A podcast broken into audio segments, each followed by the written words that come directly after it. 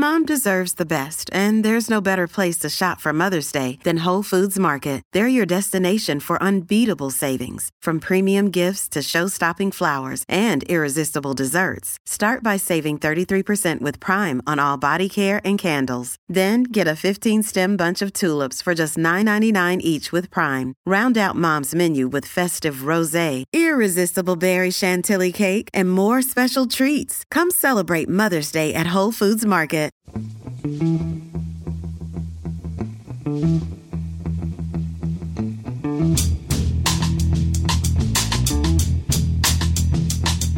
Hello and welcome to The Price of Football, the show that looks at the money behind the beautiful game with me, Kevin Day, and Liverpool University's Kieran Maguire. Kieran, it's questions day. I have a question for you. Why were you not at Glastonbury? The only reason I watched was to, to see if you were there, wielding one of those really annoying big flags standing on the Baroness's shoulders, getting in the way while Rick Astley rocked the pyramid stage? Uh, well, I would love to have been there, but being the world's most boring man, I was busy teaching bankers on Friday, so, which is about the, the antithesis of of Glastonbury. But uh, yeah, I, I, was pretty gutted. But I, I, on the back of that, having seen Rick Astley set, I've, I've, bought tickets to see the Wonderful Man at the Royal Albert Hall in a couple of months with the Baroness to make make up for it. It's um, it's a terrible sign of middle age. You've got Glastonbury's, you've got all these fantastic new young talent emerging, and just got really excited by Rick Astley and the Blossoms doing Smiths covers for forty five minutes. You think that's what Glastonbury's all about? Young middle class kids paying 300 quid to see Rick Astley do the Smiths. Uh, he's, he's, he's great live, Rick Astley. He's also one of the nicest people you'll meet. Uh, oh, that's fantastic. I'm, I'm, really pleased. He's a genuinely nice bloke, loves football, will miss no opportunity to talk to you about football should you blag your way backstage at the Albert Hall. Right, should we, should we have some? Um, who? Why, why are you teaching bankers on a Friday afternoon, Kieran? I don't. I don't know. They didn't look very happy to be there. I bet, they, I bet as, un, as unhappy as you probably were, the bankers were probably even less happy. Um, Tom Metcalf has our first question, uh, Kieran. It's um, he's not far from using the phrase "sleeping giant," which he's lucky because, as we know, that's an automatic red card on this on this show. Any question as the phrase "sleeping giant"? Uh, and no, Plymouth fans, it's not about you. Um, Tom Metcalf says you often hear that Bristol is too big a city not to have a Premier League team. And my question is if one of the two teams, hopefully my team Rovers, were to reach the Premier League, how much of an economic Im- impact would that have on the city? Presumably, the increase in visitors from away fans, increasing money through the club, would be worth a fair bit to the city wide economy. We we have talked about this before, Kieran, because it's one of the things that we use uh, to defend football when we're not just being romantic and saying, "Well, football's brilliant." We do say, "Well, no, it's it's brilliant for the you know the, the economic impact it has on on various cities." Is it possible to to quantify that impact, Kieran? It is indeed because um, when Brighton were promoted to the Premier League in 27, they commissioned uh, an economic impact report from one of the local universities. Um, and they, they estimated the, the total uh, gross impact on the surrounding economy was, was 200 million pounds in the first season. Now, a lot of that was additional taxes because you've got an expanded workforce, you've got people coming in on higher wages. So that was a, a significant contributory factor. But also, if, if we take a look at uh, sort of direct benefits in the form of the impact on the hospitality trade, for example, if, if you're in the championship and you've got a home match against Middlesbrough, you're not going to get camera crews coming from America uh, or South Korea, for example, if you're playing Spurs wanting to do a Vox Pop um, in terms of what they want to see. You do tend to have a greater degree of football tourism as well. So, therefore, the the, the, the hospitality trade, in the sense of you know, hotels, restaurants, taxis, um, and so on, they all benefit. Um, so it, it is certainly significant. And then, sort of, there are also the indirect benefits in that. Yeah, we've said this before. Um, the Premier League is is an export of information, it's an export of talent. Um, in, in terms of observation from a broadcasting perspective, and it gets your town or city on the map. You know, people have heard of these towns and cities that are in the Premier League. And yeah, whilst we always use this as our benchmark, nobody has heard of Wakefield um, in Brazil or Tokyo or Nairobi, um, and it's not because it's it's not a fantastic city. It's not that it's an interesting city. It's because it doesn't have a football club, which has which has made it through the tiers and and has got to the Premier League. There may be rugby league fans, Kieran, in, in Brazil or Nairobi. They're, they're, they're, okay, no, I'll, I'll, I'll rephrase that to not many. uh, we're talking to the CEO of Ipswich Town mm. um, in, a, in, a, day or so. He's going to be our next big interview. And I know in the research for, for that interview, he's talked about the economic impact of promotion. So we'll put this question to him as well. Of course, the trouble is for Tom, as a Bristol Rovers fan, um, you don't know whether it's Rovers fans or City fans that are getting the economic benefit, which is – one of the reasons I won't buy chips in Brighton, just in case I'm putting money into the hands of a Brighton fan. It, it could be could be a Crystal Palace fan who's running a chip shop. It could be, but I would know because he'd have a big eagle, wouldn't he? He'd, he'd flaunt it. He'd, he'd, be he'd be proud of his his undercover status. No, he can't be undercover if he's flaunting it, obviously. But um, but what you know, what if what if Rovers were to get into Premier League and, and all these people coming down, staying in a hotel or a B and B owned by a Bristol City fan? It'd be a disaster. But no, it's an interesting one, Kim. I'm glad that we could put a figure to that because I, I will I will use that figure. When you say some people at a local university did some research, you that wouldn't have been you. You were at, no, no, because I'm I'm a not local university. You're a Liverpool even then. Okay, yeah. I don't. I'm a bit edgy about the idea of somebody else doing football finance research, Kieran, other than you. Uh, was it peer reviewed by you even? no, it wasn't. Oh, crikey! Well, okay. Well, we'll, we'll take it that they were proper academics in. Though peer review in Brighton is is something slightly different, of course. Very good. Thank you. Oh, you're welcome. no, just give me. I'm in a good mood considering it's baking hot. Um, this next question, Kieran, unfortunately, I think illustrates um, the length of our waiting list for questions. So I apologise. This is clearly a question that was asked uh, quite some time ago, and it comes from several people. It, it, the main question is from Jack Windcott, um, but producer guy tells us that Mike Toman and Andy Rumble sent similar questions. Um, I, I, presume he's not sent the questions from Andy Rumble because I would have spent five minutes talking about what a brilliant name that is. I know Andy. You know Andy Rumble? Yes. Well, yes. It, tell me, uh, it, has nominative determinism crack kicked in there? Is he does Andy Rumble look like he wants to rumble? no, he, no, he doesn't. He's one of the most meek and mild ah. people oh. in the world. But he's been on a few, few tours. We, we keep threatening to sell send him to Botswana simply we can so we can he can send a photograph back from Rumble in the jungle. But but but, but no, he's a thoroughly nice guy. Other jungles are available, uh, of, of, course. um, anyway, the question is I don't know if they're all Brighton fans. Kieran, is Andy a Brighton fan? Andy is a Brighton fan, yes. Okay, so this question comes from Jack Wincott and Mike Toman. Um, uh, after hearing about Brighton's Enoch Mwepu having to retire due to a heart conditioning, heart condition, I was wondering whether clubs can recover the player's value and or wages on their insurance. Right. Um, this is complex. I mean, we have spoken to some people from the insurance industry and also people at clubs. Um, I believe the Premier League has sort of a blanket policy in respect of issues like this, but the maximum payout, I think, is capped at around about two and a half million pounds. So given the level of fees and also the level of remuneration of Premier League players, it's it's not really sufficient. So what we do tend to find is that some, but not all clubs, will have private policies. Um, they'll, I think most of them will have what we refer to as catastrophe insurance. You know, what happens if uh, you know you've got three players in, in the same car and, and it's involved in a crash and, they all have to you know, they lose their careers and so on. Um, but the premiums are very expensive because more players have to retire due to health issues than, than perhaps we acknowledge.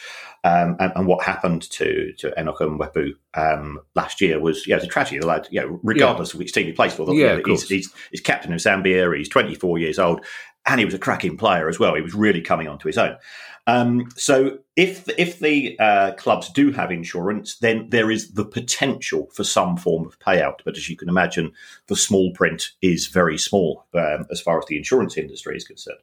Um, but we can expand this slightly broader um, and take a look at a slightly different issue. What would have happened had a player had to retire when representing their country? Yeah. And if it's at a FIFA competition, um, if it was at the FIFA World Cup, for example, FIFA have something called the Club Protection Program, um, which is designed to cover this. And um, we haven't got the figures yet for 2022 um, because the, the, the, the final numbers from, from last year's World Cup haven't come in. But as far as the 2018 World Cup was concerned, um, the total payout was 106 million pounds, and that covers qualifying games and uh, the finals itself. So, so FIFA uh, do have a relationship with clubs because a they they give them some compensation for wages. Um, but B, uh, should a player be injured? And if it's not a FIFA sanctioned competition, then it could fall um, on the shoulders of the individual football association. So if we go back to Michael Owen when he was playing for Newcastle, he was injured playing for England, and he was out for a considerable amount of time. And I think the English FA had to pay Newcastle somewhere in the region of ten million pounds in in compensation for that, for loss of value of player. Um, and also uh, wages and so on. So it it, it, it is a uh, it is quite a, a, a cottage industry, and and I, I did a presentation for an insurance company a couple of years ago, um, and I was quite amazed that the the, the number and the variety of policies mm. that hmm. actually um, impact upon the football industry, and there is certainly quite a close relationship because you are talking about extremely high value assets. Um, so therefore, it's an opportunity for the insurance industry because if they're high value assets, there's there's impact on premiums, um, and clearly the football clubs need to protect their their position as well. I wonder if you can get an insurance policy and Michael Owen getting injured as a as a pundit. And then the, the insurance investigator will get really suspicious because you're saying on a second you say he tripped over a long word. I, I, feel that I've asked this question before, Kieran, to our listeners, uh, but you may have some insight. If not, if any of our listeners do work in insurance, I would be fascinated to hear whether, in a case like Enoch Mwepu, the insurance company, because obviously they, it's their job really. They will challenge every claim, despite mm. despite the adverts you hear on TV and radio about automatic payouts. I wonder whether the insurance company would go back to the original medical on signing on and go through that to see whether that was done fully and completely and perhaps find a reason there not not to pay out. Yeah, well, I, am I'm not. I would imagine the club would have probably done the same, right? Um, because yeah, the club the club's lost out. Um, we. We, will we'll put it out. Yeah, we know we've yeah. got a, a pretty yeah, yeah. broad audience there. Um, and if anybody wants, drop us a line. Uh, yeah, Kieran at priceoffootball.com, just uh, or or the usual social media ways. We'll we'll uh, definitely pass it on. Yeah. Um, our next question comes from Alexander Never. Uh, he must hate Sunday afternoons when there's a James Bond film on. Um, Alexander has a question that we we've sort of talked about quite a lot recently, but his is more of a sort of historical perspective. I think because we we talked long and hard two pods ago. Because somebody sent in the mm. figures it costs to watch you know, TV. If you had every uh, TV channel on which Premier League football was available, how much it would cost you per year. And Alexander Never has a question wondering why there's such a large degree of fragmentation in Premier League broadcasting in the first place. And do you think we will see some sort of consolidation in broadcasting from the Premier League? So I don't think this question is about whether clubs will stream eventually, but. Mm. It, I, I, mean, to an outsider, I, I, presume the answer is money, Kieran, but it does seem a bit odd that you have games split across two TV channels and with highlights on a third. Yes, and you'd also imagine that a broadcaster, you know, whether it is Sky or BT Sport or Amazon, or, um, would want exclusive rights because, uh, you know, we, have often said that the, the, Premier League is the most seductive and also the stickiest um, competition in in broadcasting in, in, terms of what we refer to as churn rate. And churn rate is yeah. the, the proportion of subscribers who are prepared to give up their subscription for financial reasons or we're not using the service. Premier League is is the one that we keep coming back to. So it, it certainly is very popular. I think we've got to look at it from the point of view, from a broadcaster's point of view. Yes, I, I think Sky would like to blow the others out of the water, but First of all, we have the Competition and Markets Authority, which I think was more commonly known as the Monopolies Commission back in what we refer to as the day. and um, I think they were concerned that they didn't want Sky to have exclusive rights for exactly the reason which we, which we've just mentioned. It would make it very difficult for other broadcasters to gain a foothold if they were up against a very successful, you know, very, very professional organization, which also had effectively the crown jewels of, of British sport. So, so therefore, I think the agreement it came to with the Premier League would be that there would be a number of packages. And I think we've presently got, we've got sort of seven packages mm. or eight, um, which vary between 20 and 40 games each and different time slots. And those are sold by the Premier League to the individual broadcasters, but no one broadcaster is allowed to buy every one of those packages. Um, so this allows somebody to get a foothold. And also, if you think about it from the Premier League's point of view, if Sky becomes the exclusive broadcaster, um, it would actually be quite difficult for a disruptor to come into the market because they don't have the experience mm. of uh, delivering the product. Um, they they don't have the employees to do the presentation, to do the to do the freelance work, and so on. And therefore, um, it would be um, probably not in the Premier League's interest because nobody's going to go and if you, if you can buy the lot, then you'd have to have a huge amount of money. Yeah. And who's got that amount? You know, Sky um, and BT p- between them are presently paying around about 1.5 billion a year or 1.6 billion a year. Um, you know, for, for a broadcaster to come from nowhere and find that amount of money, I think would be very difficult. You know, Amazon are probably paying somewhere in the region of 20 million a year oh, wow. for, for, their rights. So yeah, they've got a, a really good deal. Um, so, so I think the, the Premier League says sees it from the point of view is that if we keep the doors open, if BT Sport or Amazon wants to first of all get involved, and secondly they like what they see, then there's the opportunity to compete for packages, and competition drives up prices. So, so that's that's where we are, and the the Competition and Market Authority is quite a strong body because um, you know, ironically, it's also presently investigating Sky, BT, ITV Sport, and, and Premier League productions. And for people not familiar with Premier League productions, quite often, if you are overseas and you're watching matches live from the Premier League, it's sort of coming from a central studio. And, and the Premier League has this, it, it keeps it very, very low key, has its own um, sort of broadcast activities, but it only broadcasts to overseas certain overseas markets.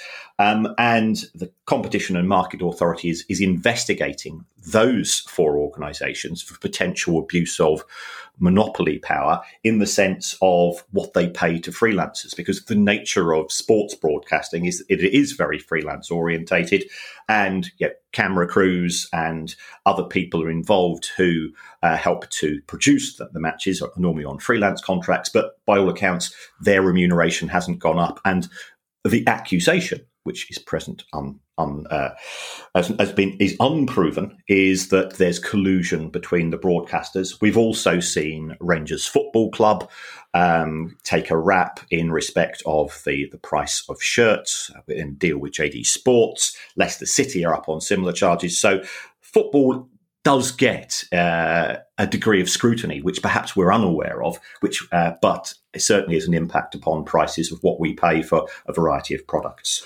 So this is only a slight um, deviation or scud, as I explained to you a couple of weeks ago. But there's a really interesting article in the Athletic talking about the broadcasting money that English football gets, which has enabled it in the past ten years to blow every other country out of the water when it comes to buying players.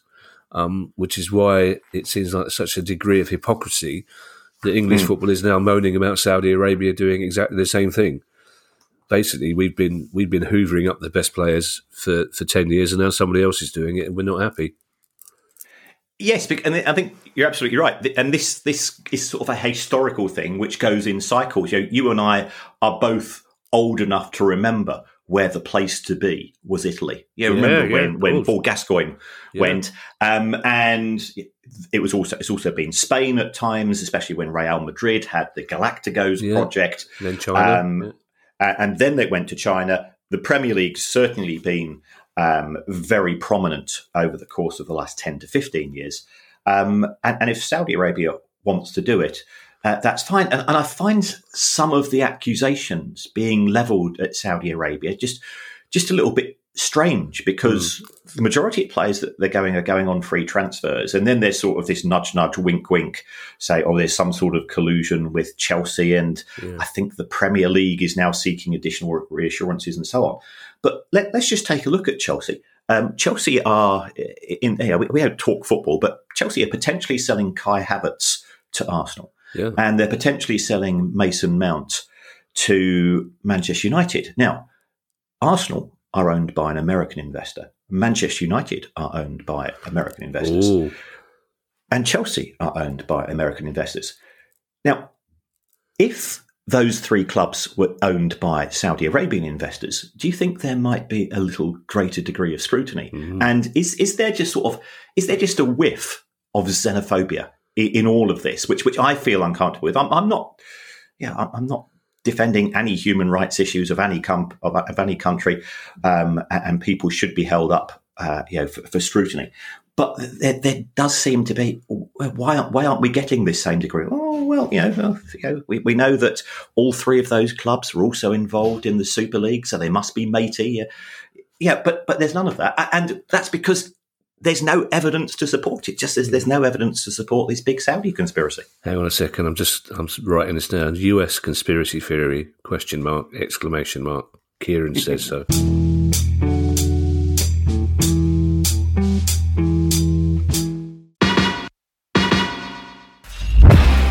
I'm Steve Lamacq, and every week I'm joined by Music Ally's Head of Insight, Stuart Dredge, on The Price of Music, the weekly podcast all about the money behind the music industry. In each episode, we discuss the very latest goings on in the music business and dig into the finances behind the big stories. So, whether you're a music lover who just wants to know more about what really goes on in the industry, or you're an aspiring musician, manager, or label owner who wants some inside knowledge on how Spotify's financial model really works, or what the future holds for independent live music venues, this is a show for you. Subscribe to The Price of Music in your podcast app now. See you soon.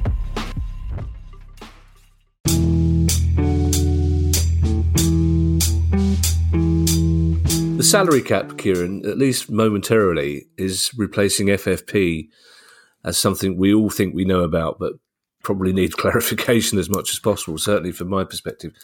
And Mike Potter asks this question about the salary cap. If the Premier League were to introduce one, what effect can you see this having in terms of the overall financial competitive balance of the league? Would the greedy six teams begin pulling away, be in similar positions, or would it really allow the other 14 to be competitive towards those at the top? Yes, this is an intriguing one, and it's a fascinating question from an economic perspective.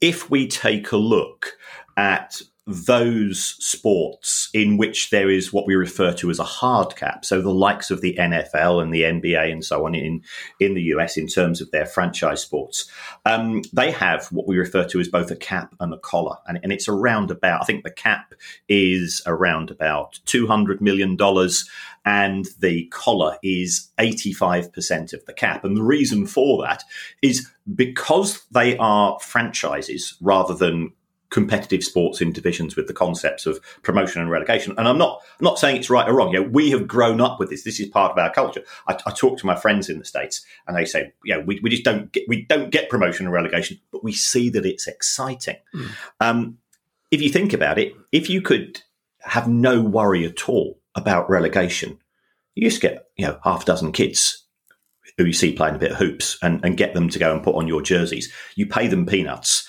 and you pick up your your equal share of the TV money and you make an absolute fortune. So if you pay below the collar, you effectively get fined. So, so this is to keep all of the clubs in a narrow band. That is really good for competitive balance, hmm. but it won't work in the Premier League. Uh, if if and, and, part of the reason for that is because we do have promotion and relegation. And how could you go from Luton Town having a wage bill last year of 11 million? Um, the the median um, wage bill in the Premier League is 136. So yeah, wow. people's it, people's uh, wages would go up by a factor of 11 or 12, and some of those deals would be forced through. So I think think the issue is uh, first of all, do we have a hard or a soft cap? And a hard cap is is where I've just given you know you've got a definitive number in terms of the wages being paid. The alternative to that is a soft cap, and that's what we're seeing from the new UEFA rules, where the salary cap is limited as a percentage of revenue. Now, if that's going to come in the Premier League, that's going to reinforce the existing gaps that exist between clubs because if you are Manchester City, you've got revenue of 600 million, 70% of 600 million is 420 million. So, so that would be their wage cap. And you've got a club such as Palace with revenue of 150 million, 70% of 150 is what 105. So can you see that there's no way if Palace wanted to, Palace new owners came in and they wanted to be more competitive, they couldn't become more competitive because ultimately they're limited by having this this soft wage cap. So a lot depends on um, the the nature of the cap, where it's set. If you say that the wage cap is a hard cap at 450 million and the highest wage bill is 386, if you set the cap above the current level of wages, it has no impact. So there's a lot of nuance. There, there's a lot of uh, there's a lot of graphs and charts to be to be poured over um, before you can get a definitive conclusion as to what the impact of having a cap would be. Uh, hang on, uh, I'm just writing down Palace new owners conspiracy. Question marks. um, it's been a long time since I did this statistics element of my human resources uh, qualification, uh, um, which I passed to the amazement of both my uh, lecturers. But median median's the one right in the middle, isn't it? That's right. So, yeah. th- so if if you have um, if you have 20 clubs in the Premier League, then you would say that the median is the the wages between the 10th and the 11th Got club, it, and you'd work out the um, the mean, which is what we normally refer to the average. Um, the mean uh, wage in the Premier League is 180 million, but the median is 136. Right. And the reason for that is that the wages in the Premier League are very much skewed towards the bigger clubs. Of course. Um, Joan Taylor has asked us a question before, quite recently, in fact, because we discussed what a lovely name Joan was. But Joan, I think, has a bee in her bonnet about mm. uh, a particular issue.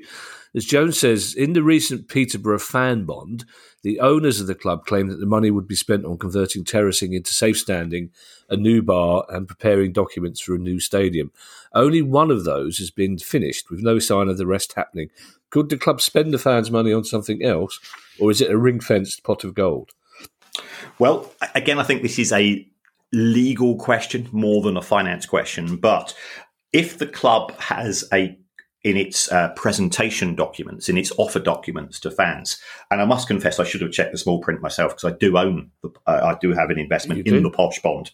Um, it could be potentially part of breach of contract. So if they said we're ring fencing the money for the following three purposes, which I suspect they have done, um, and then that money is seen to be spent on other things, then bondholders potentially could have a claim against the company. Um, now, as far as this is concerned, it's it's actually very difficult because if the money goes into a standard bank account, and it's not escrowed and it's, and it's not sort of ring fenced, then it's difficult to see. You know, if, if you just put, if, if somebody just gives you money and you put it into your bank account and say, well, I'm going to spend this on going to the gym. You know, and we've seen this with the NHS, you know, trying to persuade people to, to exercise more and so on. If you just give people money and they say, yeah, I'm going to do it, it, it can at times be difficult to match up expenditure um, and then to also prove that actually you, you've spent that money on other projects. You could just be saying, well, I've not spent it yet. Um, but I am a bit worried about Peterborough um, oh, because um, the reason I'm worried they've they've received all of this money. It, it's paying nine percent interest, which which is is a is a good return. There was a there was a fifteen percent bonus if they got promoted to the championship. So as much as I thought that Sheffield Wednesday beating Peterborough in the playoffs was probably my most enjoyable non-own club match of the season. Um, part of me was crying. Um, you know, the the accountant in me was crying because I'm going, that's costing me 15% of yeah X. Um, and uh, but that yeah, that, that's the way it goes. Uh, but but the, the, the reason why I'm concerned about Peterborough is is twofold. First of all, the the company which owns the stadium, which is separate from the football club, yeah. that's gone into receivership. Yeah, not good news. Secondly, um, Peterborough are being a bit sneaky in my view. They they're using a a loophole. They're using a get out clause to avoid publishing their accounts um, for for three months. And I think as a stakeholder in the club, it effectively as a lender to the club, I, I think I and other bondholders are entitled to a bit more respect than that because we've given the the club an unsecured loan, and therefore we would expect a degree of transparency um, coming back, and that's not been forthcoming. So this is why I'm I'm a bit twitchy um, and, and, and, there was there's been a really good article, I think it was in the Athletic recently, about this sort of spate of clubs, the likes of QPR and Norwich um, and, and, Peterborough, and there's uh, I think Stevenage might have done something similar, who are using um, fans as a means of raising money. And you know, I think I've I've said this myself, you know, on more than one occasion with regards to these. These are unsecured loans; they come at a risk, and the risk is you could lose hundred percent of what you put in. Now yeah, these are long-standing institutions. But Bury Football Club was a long-standing hmm. institution, mm. and we've seen a lot of clubs um, also go into administration, and you're effectively going to you're going to lose if it goes into administration. You're probably going to lose seventy five percent, and you potentially could lose more. So you must always take that into consideration. It's it, it's a risky um, investment, but you know it's also an emotional one. Well, Joan, thank you for the question. I, I, wasn't expecting it to take such a sinister twist at the end there. And uh, of course, um, as we always say, if anybody from Peterborough uh, is listening, then feel free to get in touch and we'd love to hear things from your point of view. Um, our next question, Kieran, comes from Chris Dobson. Um, and I imagine you'd have been very happy because I think this probably gives you a spreadsheet opportunity, doesn't it? It did indeed. Good. Yes. Well done, Chris. Um, it's a good question. Chris Dobson says they're all good questions. We know that, Kieran. We wouldn't be asking them otherwise. Chris Dobson says with the Arsenal women's team attracting a women's Super League attendance of 47,367, and most other teams seeing a Euros bounce, followed by a world record fee for Keira Walsh from Man City to Barcelona. It got me thinking that of all the top women's teams, who has the closest financial results to their male compatriots and who's the furthest away? My guess for the biggest gulf, says Chris, between the two would be Barcelona. But what would say PSG, Lyon, Bayern, and other uh, WSL clubs? How do they fare? Well, the biggest gap is in fact Manchester City. Oh, wow, really? Manchester City have the highest revenue of ah. any club in uh, 22. We just had the Deloitte report come out, which has confirmed that. Manchester City women's, know, we are talking single millions. We're talking, I think, about four to five million. Manchester City, uh, uh, as overall, uh, 617 million. So it's, it's, Manchester City is the biggest, but they are all huge. You know, we're all talking multiple hundreds of millions for you know th- those the types of clubs which we've just mentioned. Um, some of the, the, the women's teams, I think, in Germany are a wee bit closer, um, but Barcelona, which has got a very successful women's team, but Barcelona men's team, we're still talking you know, over half a billion. Uh, euro at least, so so that there are big divides. Um, the, the one I think which would be the closest, and I appreciate it's not a, a named club, of course, uh, would be our very good friends at Lewes Football Club, where they've got uh, uh, identical yeah.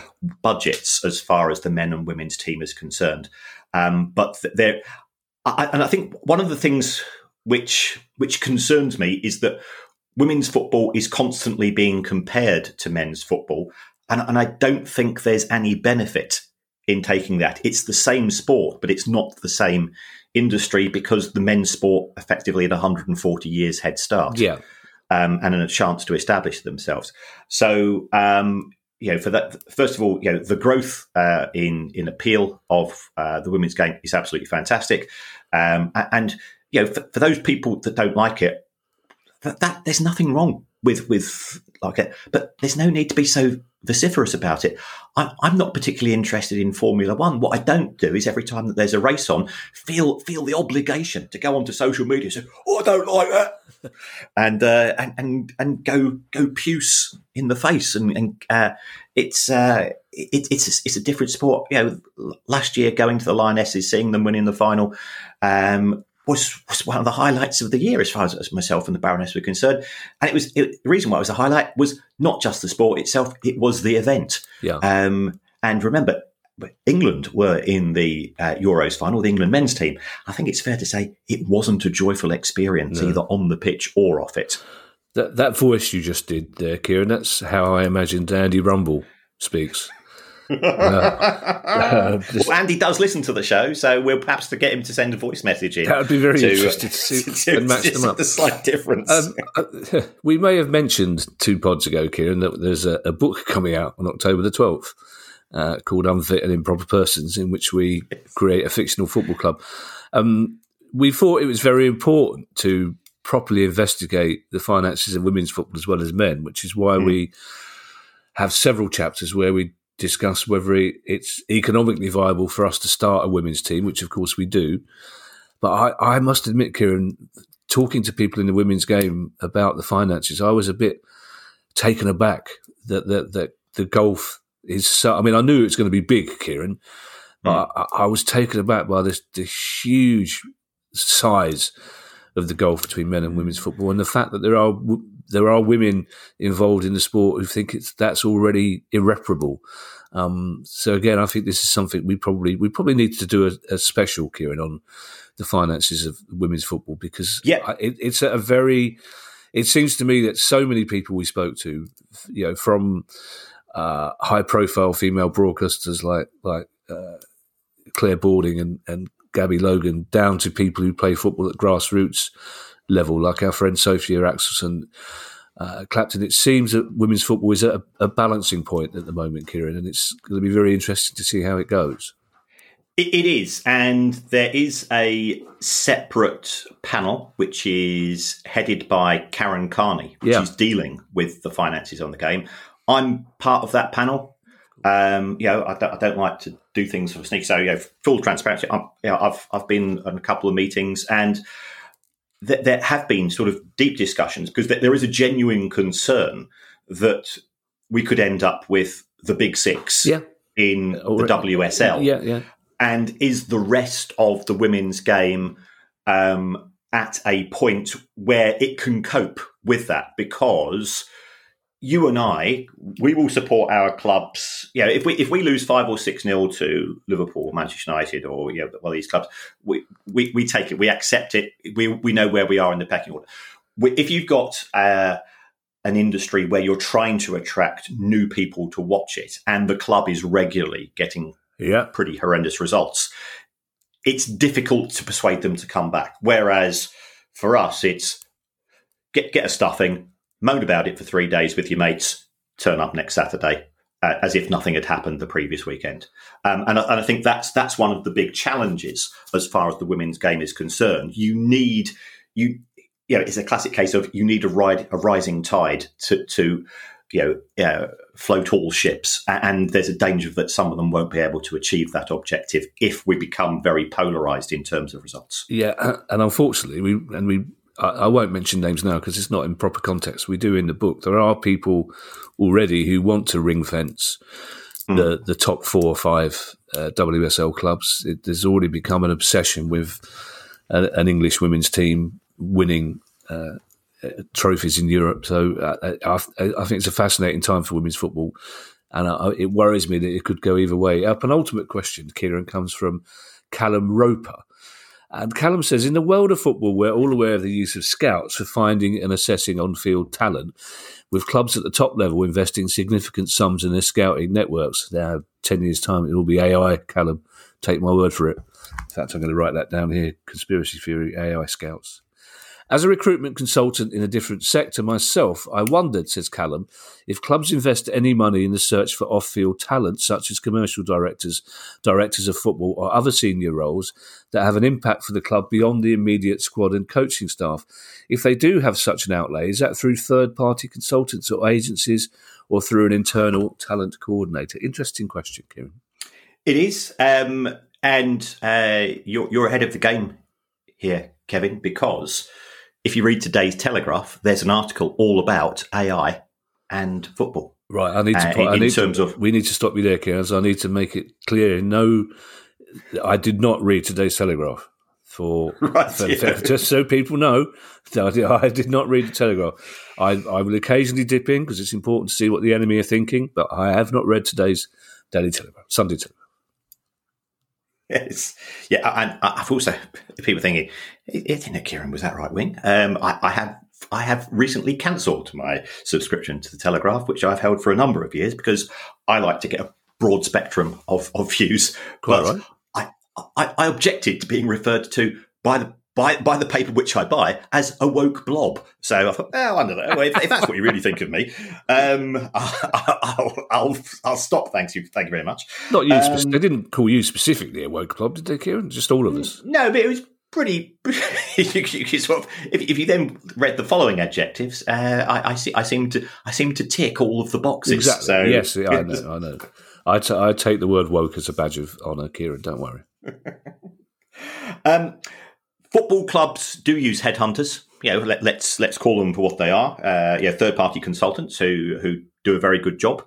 Um, and there's uh, and that's because if you are an executive of a company which is generating, you know, especially at, at Premier League level, you know, somewhere between 100 and 600 million pounds a year, you want somebody with a degree of professionalism.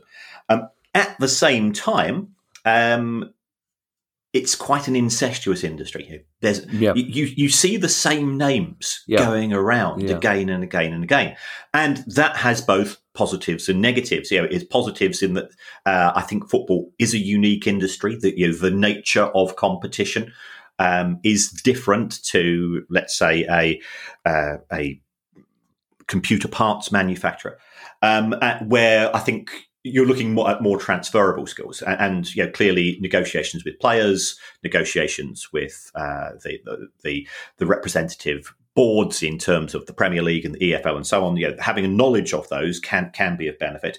Um, equally, somebody with new ideas coming in could be beneficial. So perhaps it could be argued that the, the football industry is at times a wee bit too conservative. Um, but they, so so they use they use a combination, and there is a there is a website which is called uh, think it's called Jobs Jobs in Football, Yeah. um, which which shows uh, you know, all of the the current jobs. You know, I'm I'm aware of headhunters. Um, you know, again, I've been approached about bits and pieces, and, and I go, I'm a, I'm a teacher. I, I love teaching. I'm not interested in in a career in in the football industry, and also it would shut me up. And, uh, Yeah, having- yeah. Yeah, no, you fair know, point. Yeah. Being being what we refer to uh, back in uh, you know the the land of the the land of the bogs and the little people as a gobshite. Um, uh, I wouldn't I wouldn't want that particular restriction. So um, th- there is there is there is both. Uh, yeah, there, there's an old boys network which certainly exists, and there are also headhunters where. Um, if you take, for example, one of the recent Liverpool chief executives, he was recruited from EA Sports um, Right, and, and okay. he was brought in. But I was aware of on their shortlist that they had people from within the football industry as well. Okay. Our final question, Kieran, comes from David Morn. And it's one of those questions I love because at first glance, you think this is a classic four blokes and a, two women round a pub table coming up with explanations for something that's probably very simple. But on second glance, you think there may be something in this. And, and David says, in October last season, I was watching a game and none of the players had long sleeve shirts on. Mm. That got me thinking. And when I looked at some other games over the same weekend, all the players seemed to have short sleeve shirts. is this a manufacturing decision to save money making them? Which I, I genuinely laughed out loud, first of all. But then I thought, hang on a second, surely it'd be the other way around. Surely the, the, the clubs would have long sleeve shirts so they could get more uh, sleeve sponsors on. But and of course, Arsenal fans will tell you that traditionally, I don't know if it's still the case, that the captain decides whether or not the team wears short sleeves or long sleeves, and everyone wears the same kit. But this this this question genuinely went from. Uh, laughing out loud to going on one of my Palace WhatsApp groups, going, "What do you reckon?"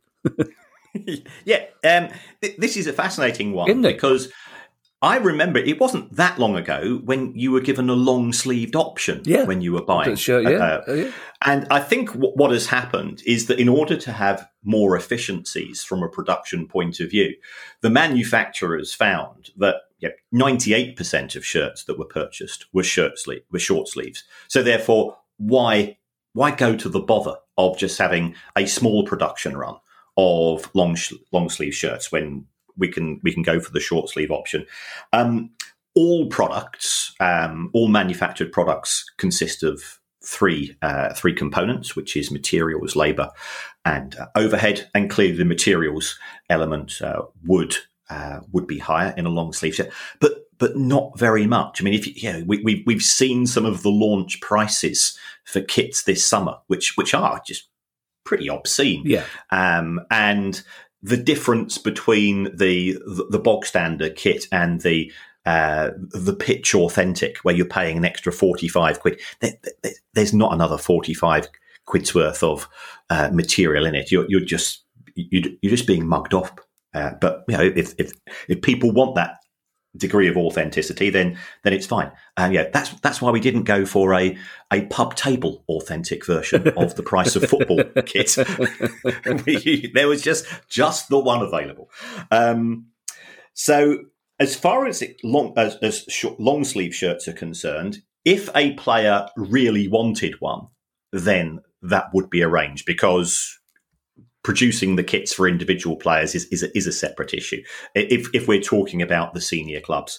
But what we tend to do is see, these days is remember players are using uh, they, they, they're using vests um, and they often will use a long sleeve vest um, in the same color as yeah. the football shirt if they want to use a long sleeved uh, product. So so that's the way that clubs will will approach it these days. There's simply not the demand in the consumer market and when it comes to the players, again, it's sort of it's one of these things which becomes quite cultural. You know, so many players these days have got ink on their arms, which they which they like to display. Again, yeah, that's that's a, that's another issue.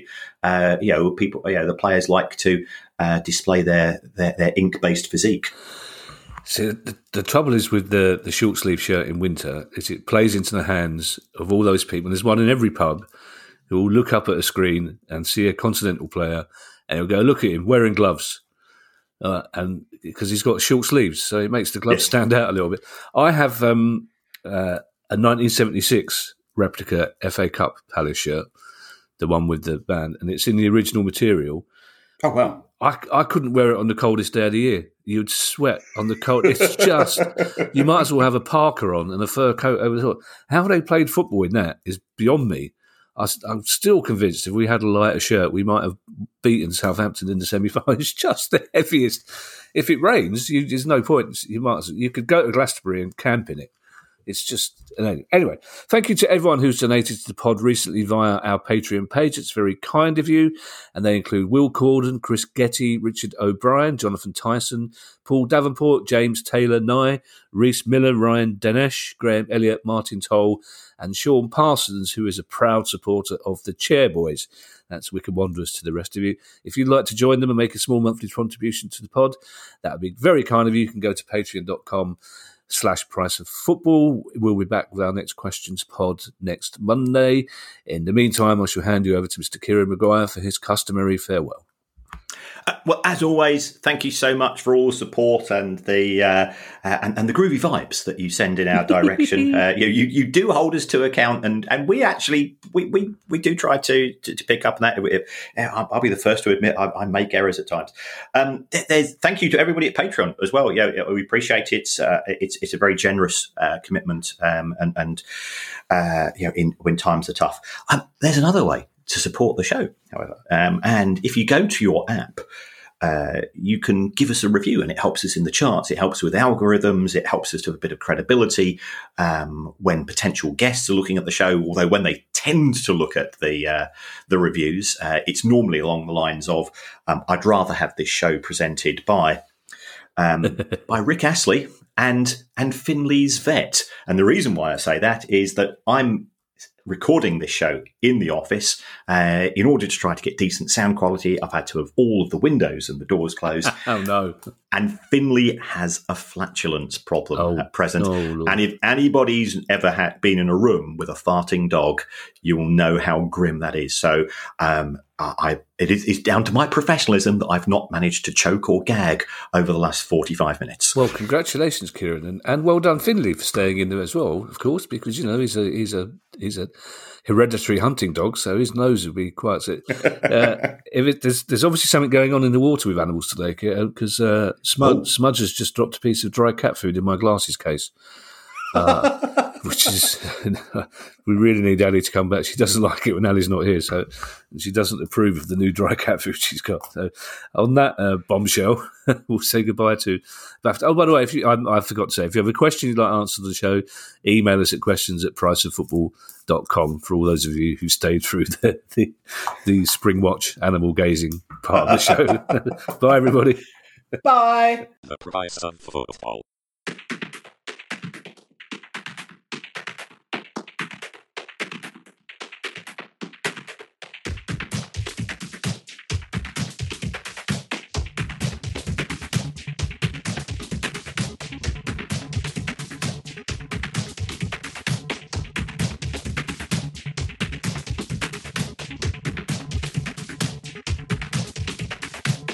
Price of football.